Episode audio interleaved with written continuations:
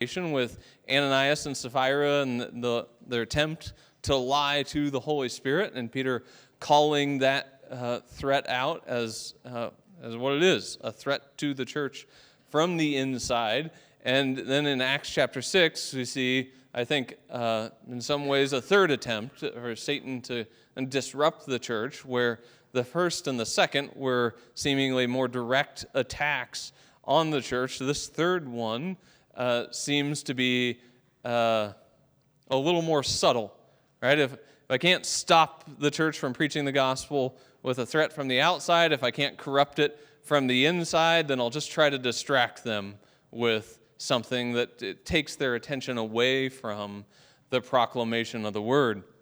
And so I'd like to walk through this text this morning, uh, but especially if you're visiting with us, I want to apologize, I guess, on the front end because today is probably in some ways going to be a little bit inside baseball, right? Like, uh, I think.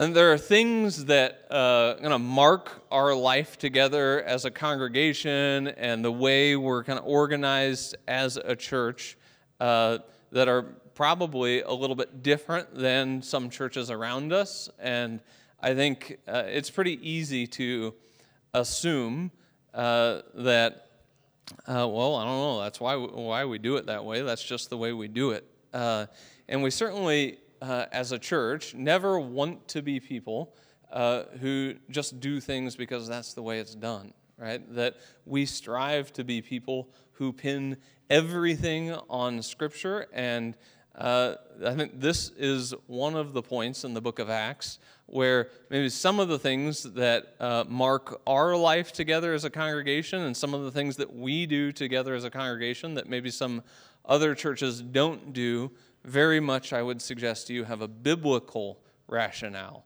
They're not just tradition, they're not accidents of history, but there's a biblical rationale, and it's found uh, in part in this text.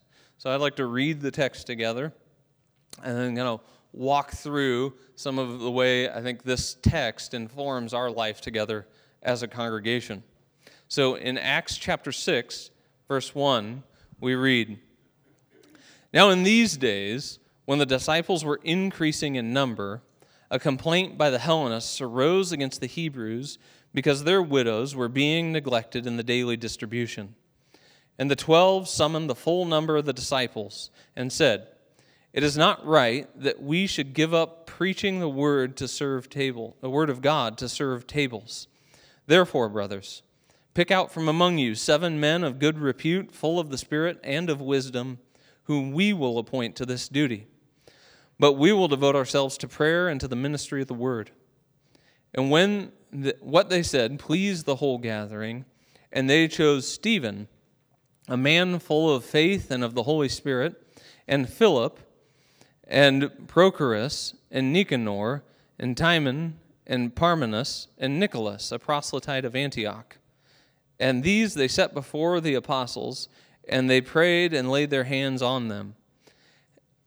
And the word of God continued to increase, and the number of the disciples multiplied greatly in Jerusalem, and a great many of the priests became obedient to the faith. Let's pray. Heavenly Father, we uh, come before you now, uh, turning to your word uh, for wisdom.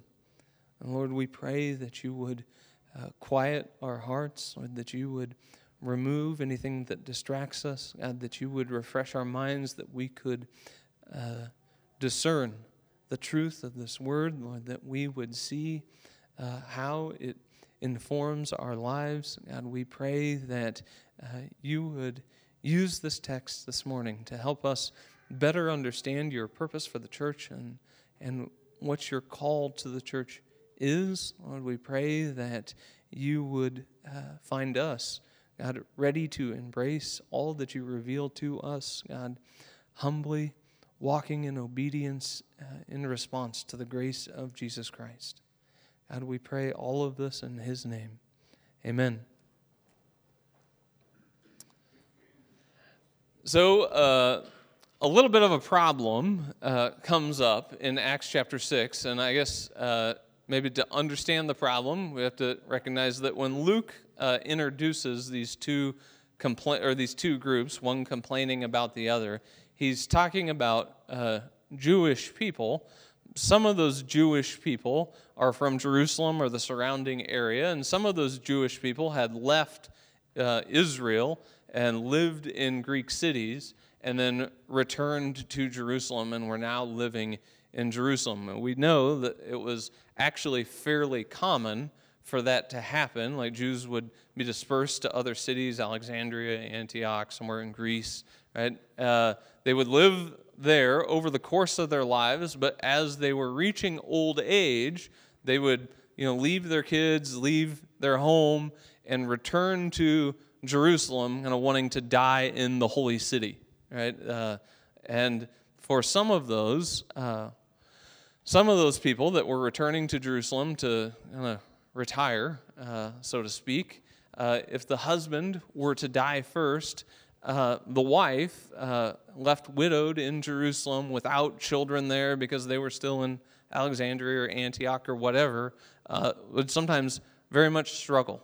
Uh, and the church apparently had a number of these Hellenist widows, people that weren't from the Jerusalem area, probably didn't have a family network in the Jerusalem area to support them, and were struggling in their old age. Uh, and Luke has said several times uh, to this point that one of the things that marked the church was this urgent desire to care for all the needy or do all that they could to ensure that there weren't any needy people in the fellowship of the church to the point that we've read that people were selling houses or properties and giving that money over to the apostles to provide for these people.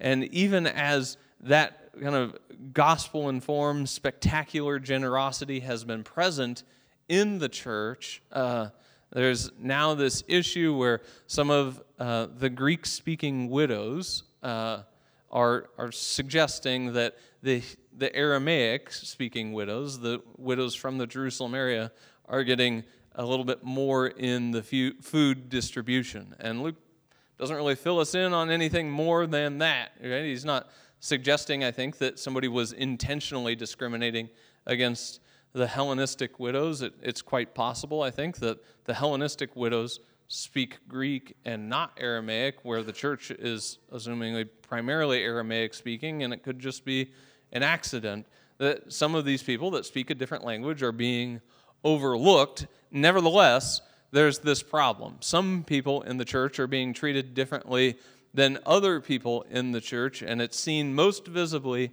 in the daily distribution of the food to those who are in need. And you would think, uh, reading this uh, that uh, you know, after seeing Peter uh, call out Ananias and Sapphira the way he did, that Peter might be the type of guy that's like, oh, just pipe down, widows. Stop complaining. Like, this is nothing. We have the word of God to proclaim. Uh, but that's, that's absolutely not what happens in this text. The apostles immediately recognize the nature of the threat to the church's unity, that they don't want these physical circumstances to disrupt uh, the apparent uh, unity that the gospel brings in the life of the church. Uh, I think further, really to understand uh, the way that this text, uh, to some degree, informs the nature of our life together as a church, uh, we probably need to recognize that this term, what, what the ESV translates as daily distribution, is diaconia, uh, like the word that we get deacon from as a verb, right? So Luke never uses the noun deacon in this passage. We'll see that later in the New Testament. But twice in this passage, he references the ministry of the deacons with the verb that is translated in verse 1, distribution, but the, the idea is deaconing, the daily deaconing. Uh, and then we'll see it again in, ver- in verse 4 with the deaconing of the word or the ministry of the word. And I'd like to, uh, while we're in this text, uh, stop a couple times to reflect on the nature of the deacon's ministry. But uh, the apostles recognized almost immediately, as I said, that this is some threat to the unity of the church, and their response is immediately to summon the full number of the disciples, right? And so uh, that's that's a lot of disciples at this point. We don't know how many, but a lot. And uh, I think this is the kind of verse that it's a little bit easy to overlook, uh, right? On the face of it, uh, it's pretty simple what this verse is saying. Like they called everybody together. But uh, I would suggest we should stop here and think for a second about what this means, right? Where uh, many of you are members, and many more of you know that we practice membership as a church, and uh, we are somewhat unique in that. Certainly not the only church in our, our local area that has like a defined membership, but you will hear people in our area say uh, things like uh, church membership is just kind of a, a made up deal, right? Like you, you won't find anywhere in the New Testament where uh, an apostle or someone else says, you should become a member of a church. And on the one hand, uh, I say, absolutely that's true. Like, you are not going to find a verse that says you should become a member of a church. Uh, but in another way, very respectfully, I would suggest that that's uh, kind of a lazy way of reading the Bible, right? To insist that we should only believe things that are directly and flatly said in Scripture and not thoroughly consider what Scripture is saying and what is certainly implying must be true uh, is, is not the way we want to read our Bibles. And furthermore, we certainly don't want anyone, and especially our young people, to think we do things just because that's the way we do them. We don't have any biblical underpinning for our ideas. We just, we just do things that seem good to us. Right? That we should always stake what we do, what we believe, what we prioritize in the Word of God, and certainly if there's a point at which where we decide that we should operate in this way as a church body conflicts with maybe something other local churches say or do, we should make sure that everyone understands the biblical rationale for why we do what we do. And I would suggest to you that this is one of several points in the New Testament where church membership absolutely is clearly implied. It, it does not say, become a member of the church. But just like I would point to any text that suggests that the church should discipline a person who is intentionally in sin, and ultimately, if that person will not repent, then put them out of the fellowship, implies that there's an in the fellowship to begin with.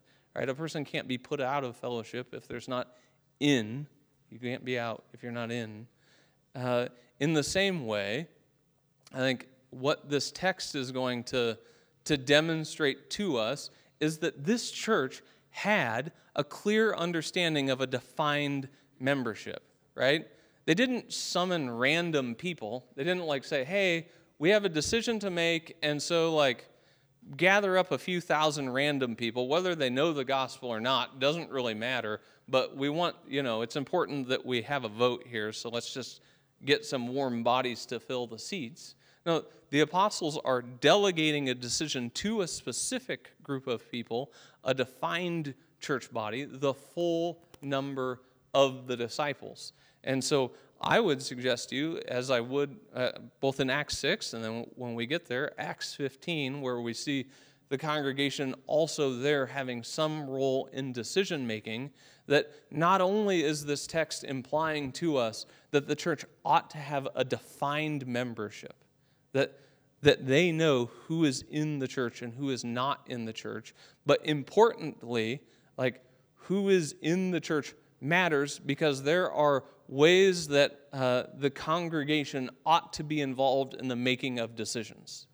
Right? That some authority rests with the congregation for making decisions, and they want the full congregation together, uh, not because they're brainstorming ideas for guys who could potentially be deacons, but because they understand that the congregation has some role to play in making this specific decision.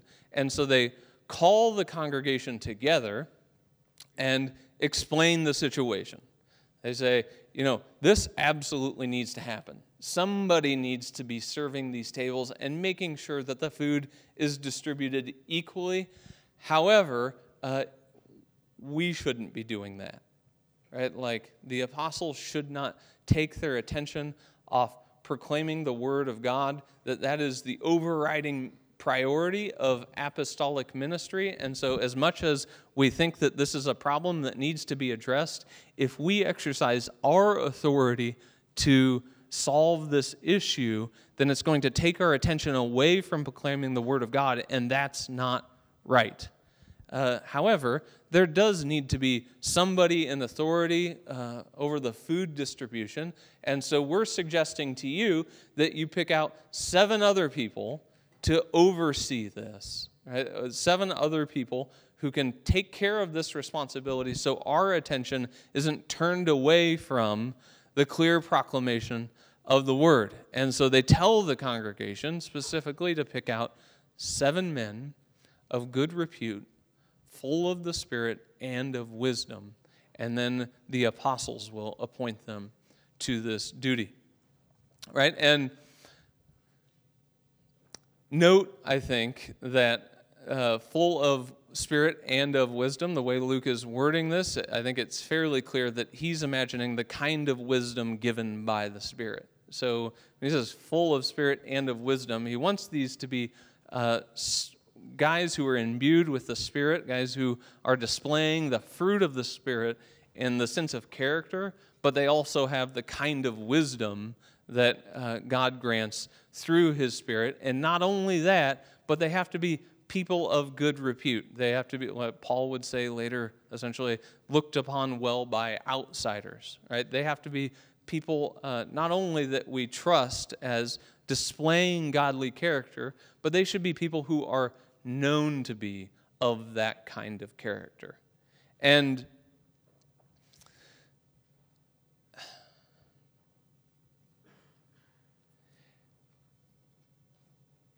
when, he, when they say this, I think that probably to me suggests something further, right? That, that they recognize uh, he, that rightly some responsibility to make this decision or to make this determination rests with the congregation, that additionally, something that seemed to be clear uh, to this point in Acts is becoming clearer in my mind, and that is this church had the kind of fellowship where uh, this wasn't a weird question to ask or a weird thing to instruct them to do. Right? The, they didn't. Uh, they didn't respond like, "Well, I don't know any of these people. I mean, we sit together for an hour a week, but like, we don't ever really talk or interact with each other. How would I know how people in the community see them?" Right? Like, for the apostles to have made this request, there's clearly to me some implication that these people are uh, intimately involved in each other's lives in a way that, like, they know uh, men who are wise, men who display godly character, men who are thought well of by people outside of the church. Like, this is uh, implying both something about the nature of the fellowship itself, that it is there is some kind of defined membership uh, there's an idea of what it means to be in the church, but more than that, it's implying something about the nature of the church's fellowship, that they have like an intimate connection with each other where they know whether or not people meet these qualifications. And then the apostles say, with those seven people, ultimately, they will be appointed to this duty, or we will appoint them to this duty. So, what the apostles are suggesting then, uh, I think, demonstrates uh, that authority rests with the apostles, right? Because the apostles identify the problem, the apostles summon the congregation, the apostles propose a very specific solution to the congregation, yet the apostles invite the congregation to make some determination about who these seven men will be, and then the apostles ultimately appoint them. And so there I would suggest to you that if you've ever wondered, like, why we do things the way we do them, uh, it would be built on texts like this. Right? There's a reason that we have a defined membership as a congregation, and that one of the responsibilities of the members of the church is to come together when we call the congregation together and to help us make wis- decisions in the spirit of the wisdom of Christ to the best of our ability.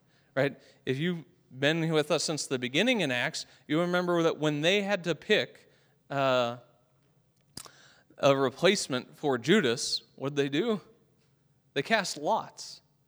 Right? Like they uh, they selected the next apostle with the casting of lots. And now, endued by the Spirit of God, when there are seven deacons to be chosen, they don't cast lots. They call the congregation together and ask the congregation to affirm the people that God is calling to this ministry. And so, uh, you know, we also try to reflect this balance as the elders commend each year. Uh, men who we believe are of good repute, full of the Spirit and of wisdom for roles as elders or roles as deacons, but we ask you as a congregation to affirm them for that work. Like, is it true? Do you believe that they are of good repute, full of Spirit, and full of the wisdom the Spirit brings? Right? That we all have a responsibility as a church together to ensure that the church's testimony is protected. And absolutely, one of the things that is most disruptive to a church's testimony is being lax about who is involved in leadership. Right? That we all, to protect the unity of the church, to protect the witness of the church in our community, we all have a responsibility in making decisions about who will lead us. And I think you're seeing that here in this text. And the apostles appoint these seven specifically so that they can continue to devote themselves to the ministry of the word. And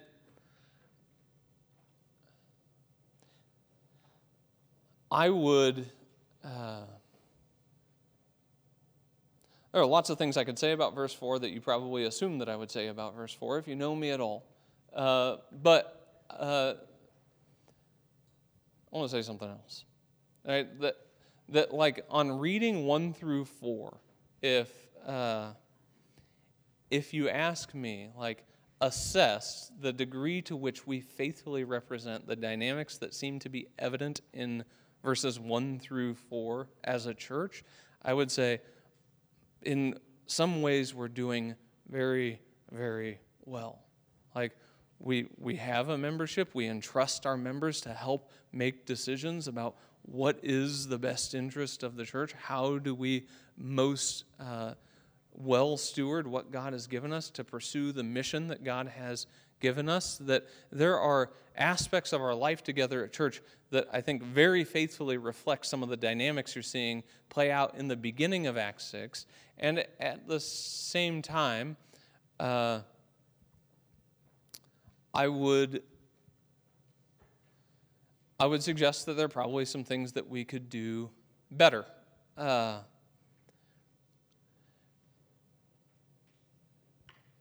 on what is good first. I, I think, uh, I think it's important that we recognize always and emphasize always that uh, membership is not a light thing.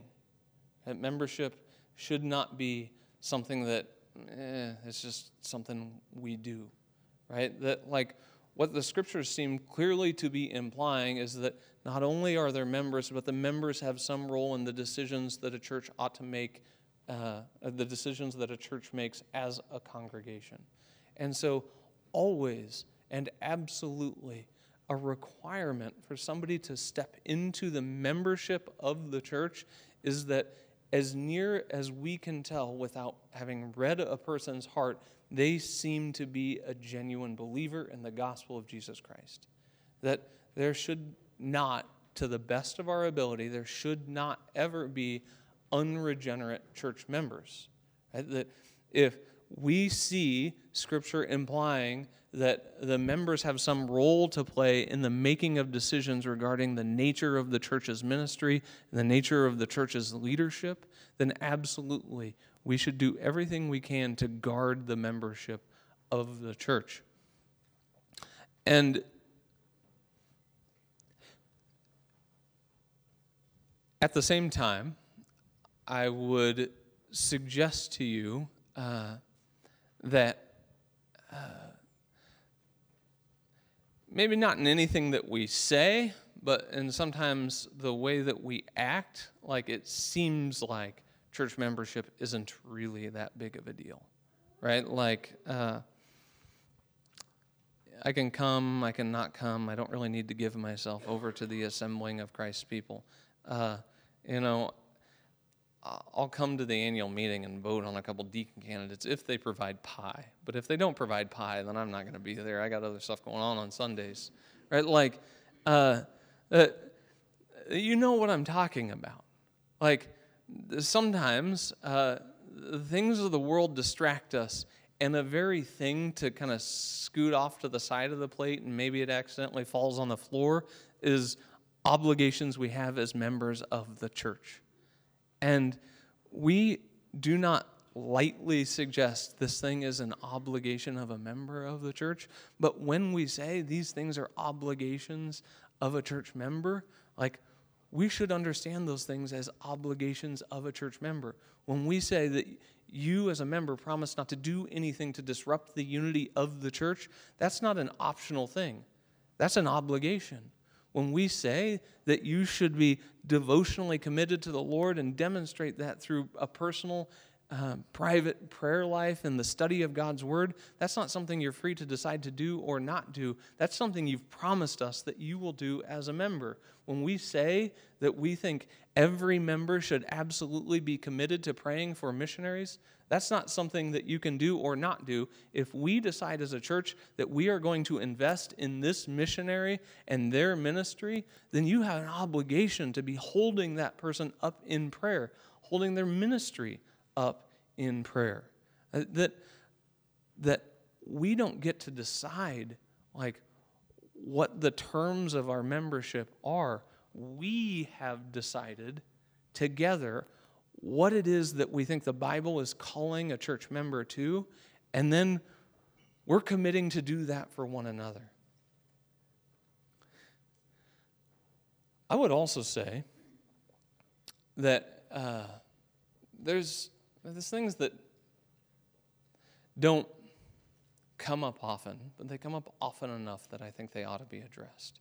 Uh, and one of those things, I think, is uh, kind of this idea that, like, we have elders and they oversee the spiritual side of church life, and then we have deacons and they oversee the physical side of church life, and there's kind of a division, like sacred and secular, uh, right? Like, the, the, you know, they they have different jobs, and I think it's true in a sense that uh, we have uh, given certain responsibilities to the guys that we call deacons, and we understand that if the elders were exercising those responsibilities, right, that uh, it would be taking their time and attention away from prayer and the preaching of God's word. Right? That uh, the deacons, thankfully, uh, oversee the building, maintain the building, they oversee the budget, they make sure the lights stay on. Like, incredibly grateful for the deacons' ministry because somebody has to do all of that work. And if they weren't doing it and the elders did, then it would, like here, it would turn the apostles' attention away from prayer and ministry of the word. It would turn our elders' attention away from prayer and ministry of the word. But if we allow this assumption to creep in that elders do spiritual things and deacons do physical things, then I think we've done a severe injustice. Uh, and I'd, I'd say that uh, I would suggest to you uh, that the idea that there can be sacred and there can be secular and the two don't have anything to do with each other itself is a lie. That, that it is not true. That there are physical things that don't have anything to do with spiritual things, right? Like who the deacons decide to allow uh, to use our building from outside in the community certainly could have spiritual implications.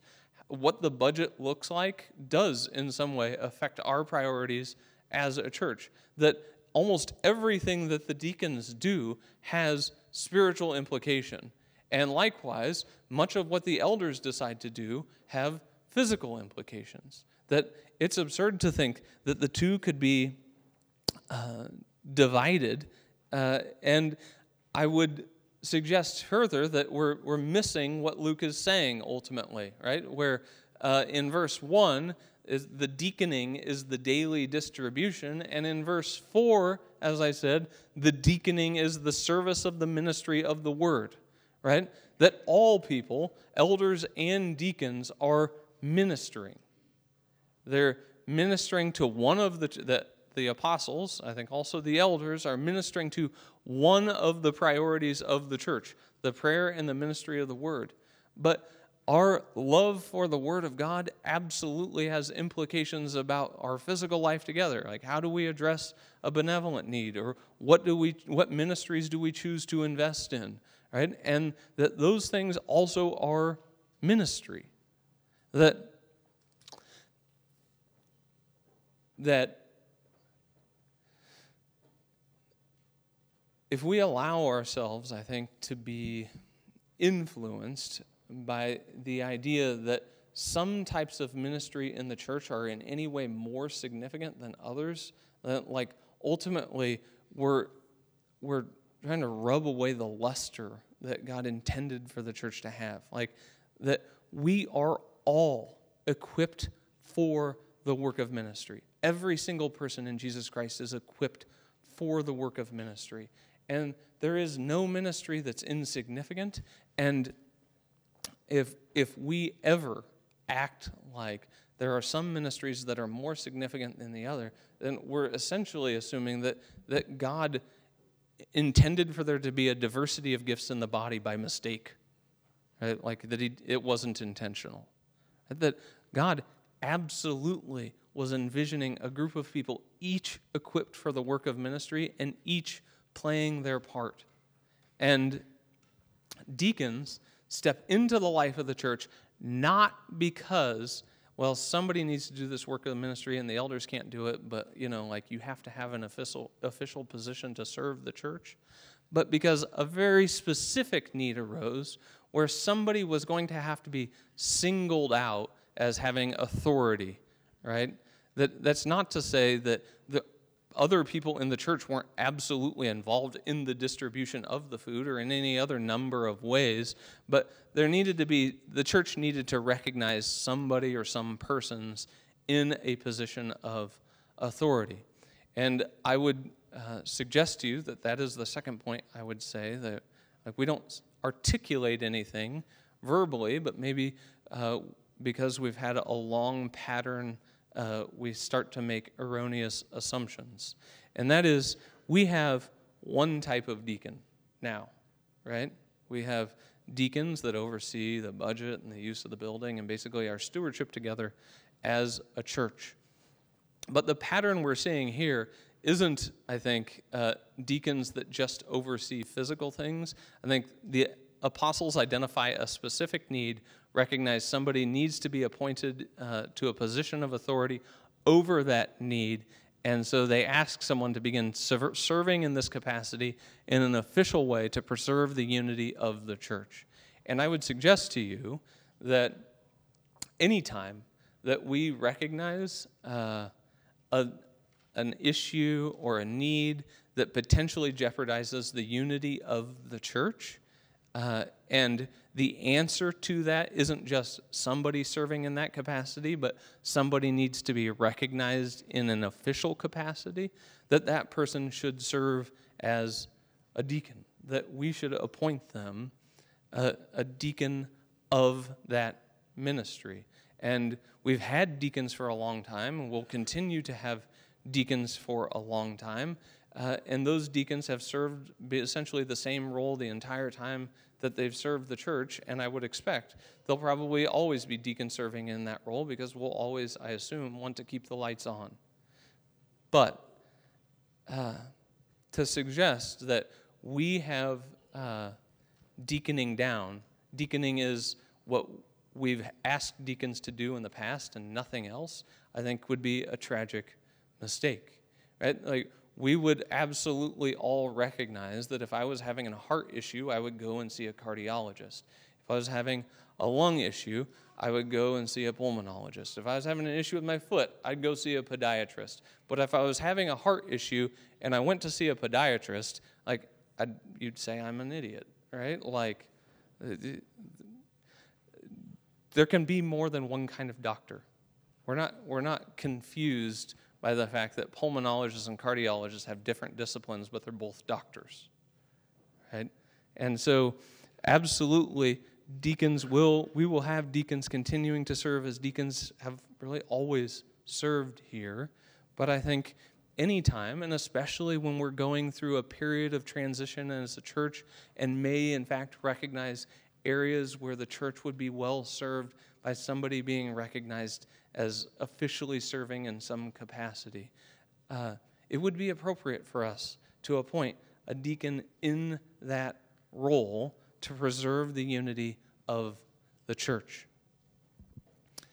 The congregation hears what the apostles lay out and uh, uh, heartily agree, and they choose seven men. I think it's interesting that as you look through this list of names, two things should stand out. Number one, uh, they're Hellenist names, right? The, the problem was Hellenists uh, felt like they were being treated unjustly in the food distribution, and the church selects Hellenist men to oversee the distribution to the Jewish widows and the Hellenist widows. Right? They don't uh, they don't say, well, okay, so half Hebrews and half Hellenists, and we're, we're going to try to make things fair.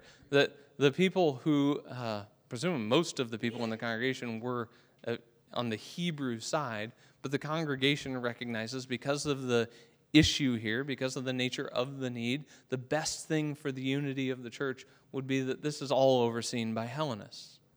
Right? That, in other words, they prize the unity of the church over who gets how many loaves of bread.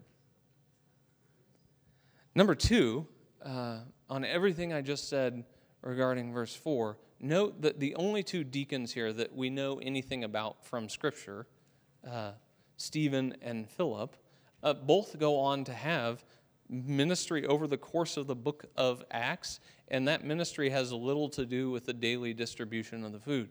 Stephen ends up preaching a remarkable sermon and being the first martyr of the church, and Philip ends up being known as the evangelist, right? That, that none of these guys, presumably, get so locked into the one way that they're serving the church that they don't take every opportunity they have to see the gospel of Jesus Christ advance. That, again, this idea that, well, these guys were ministering to the physical needs of the church and they couldn't really do spiritual things is absurd. That both of those guys were powerfully used by God to proclaim the Word of God. Again, we are all equipped for the work of ministry and all have a role to play in the ministry of the church, whether we're serving in an officially recognized capacity or not. When they set these seven before the, the apostles, and the apostles uh, lay hands on them, recognize them for the work of uh, this, this ministry. And then Luke summarizes this again by saying that the word of God continued to increase. But this time, it's not just increasing, but it's multiplying greatly. And I think it's fascinating to consider uh, the fact that uh, it's been increasing, it's been increasing, and right, like what was prompting the increase? A miracle, a sermon, right? Like, uh, but when the church uh, addresses the potential for disunity, that's the thing that sets off great multiplication, right? And I think, I think uh, it should sit heavy with us that the nature of the congregation's life together uh, is so powerfully used by God to multiply the congregation, right? It's not just multiplying greatly, a great number of priests are coming to the faith. The guys who've been opposing the church are now being drawn by the nature of the community's life to the gospel of Jesus Christ. That is, the fellowship of a church when they're walking in the Spirit and uh, loving each other well is evangelistically dynamic. It is incredibly powerful. And it's the thing that seems to bear the most remarkable fruit. Right? And so, I would suggest to you that when you walk away from Acts, uh, Acts 6, 1 through 7, you don't think, well, that's an interesting incident in the life of the church. And I guess if you're like a church governance nerd, you'd really like that, but I don't know, it doesn't really have much to do with me. Uh, hey, you've absolutely missed the point of the text, right? That, like, what, what is being presented here is a congregation that is intimately acquainted with one another, dedicated to truly resolving issues as they come up and protecting the unity of the church, and that God uses that to produce incredible evangelistic fruit. In fact, I would, I would suggest a lot about what we're going to read with Stephen is prompted by the fact that the Sanhedrin is seeing even priests being drawn to the gospel of Jesus Christ by the nature of the church's life together. And so, for us, I would suggest to you that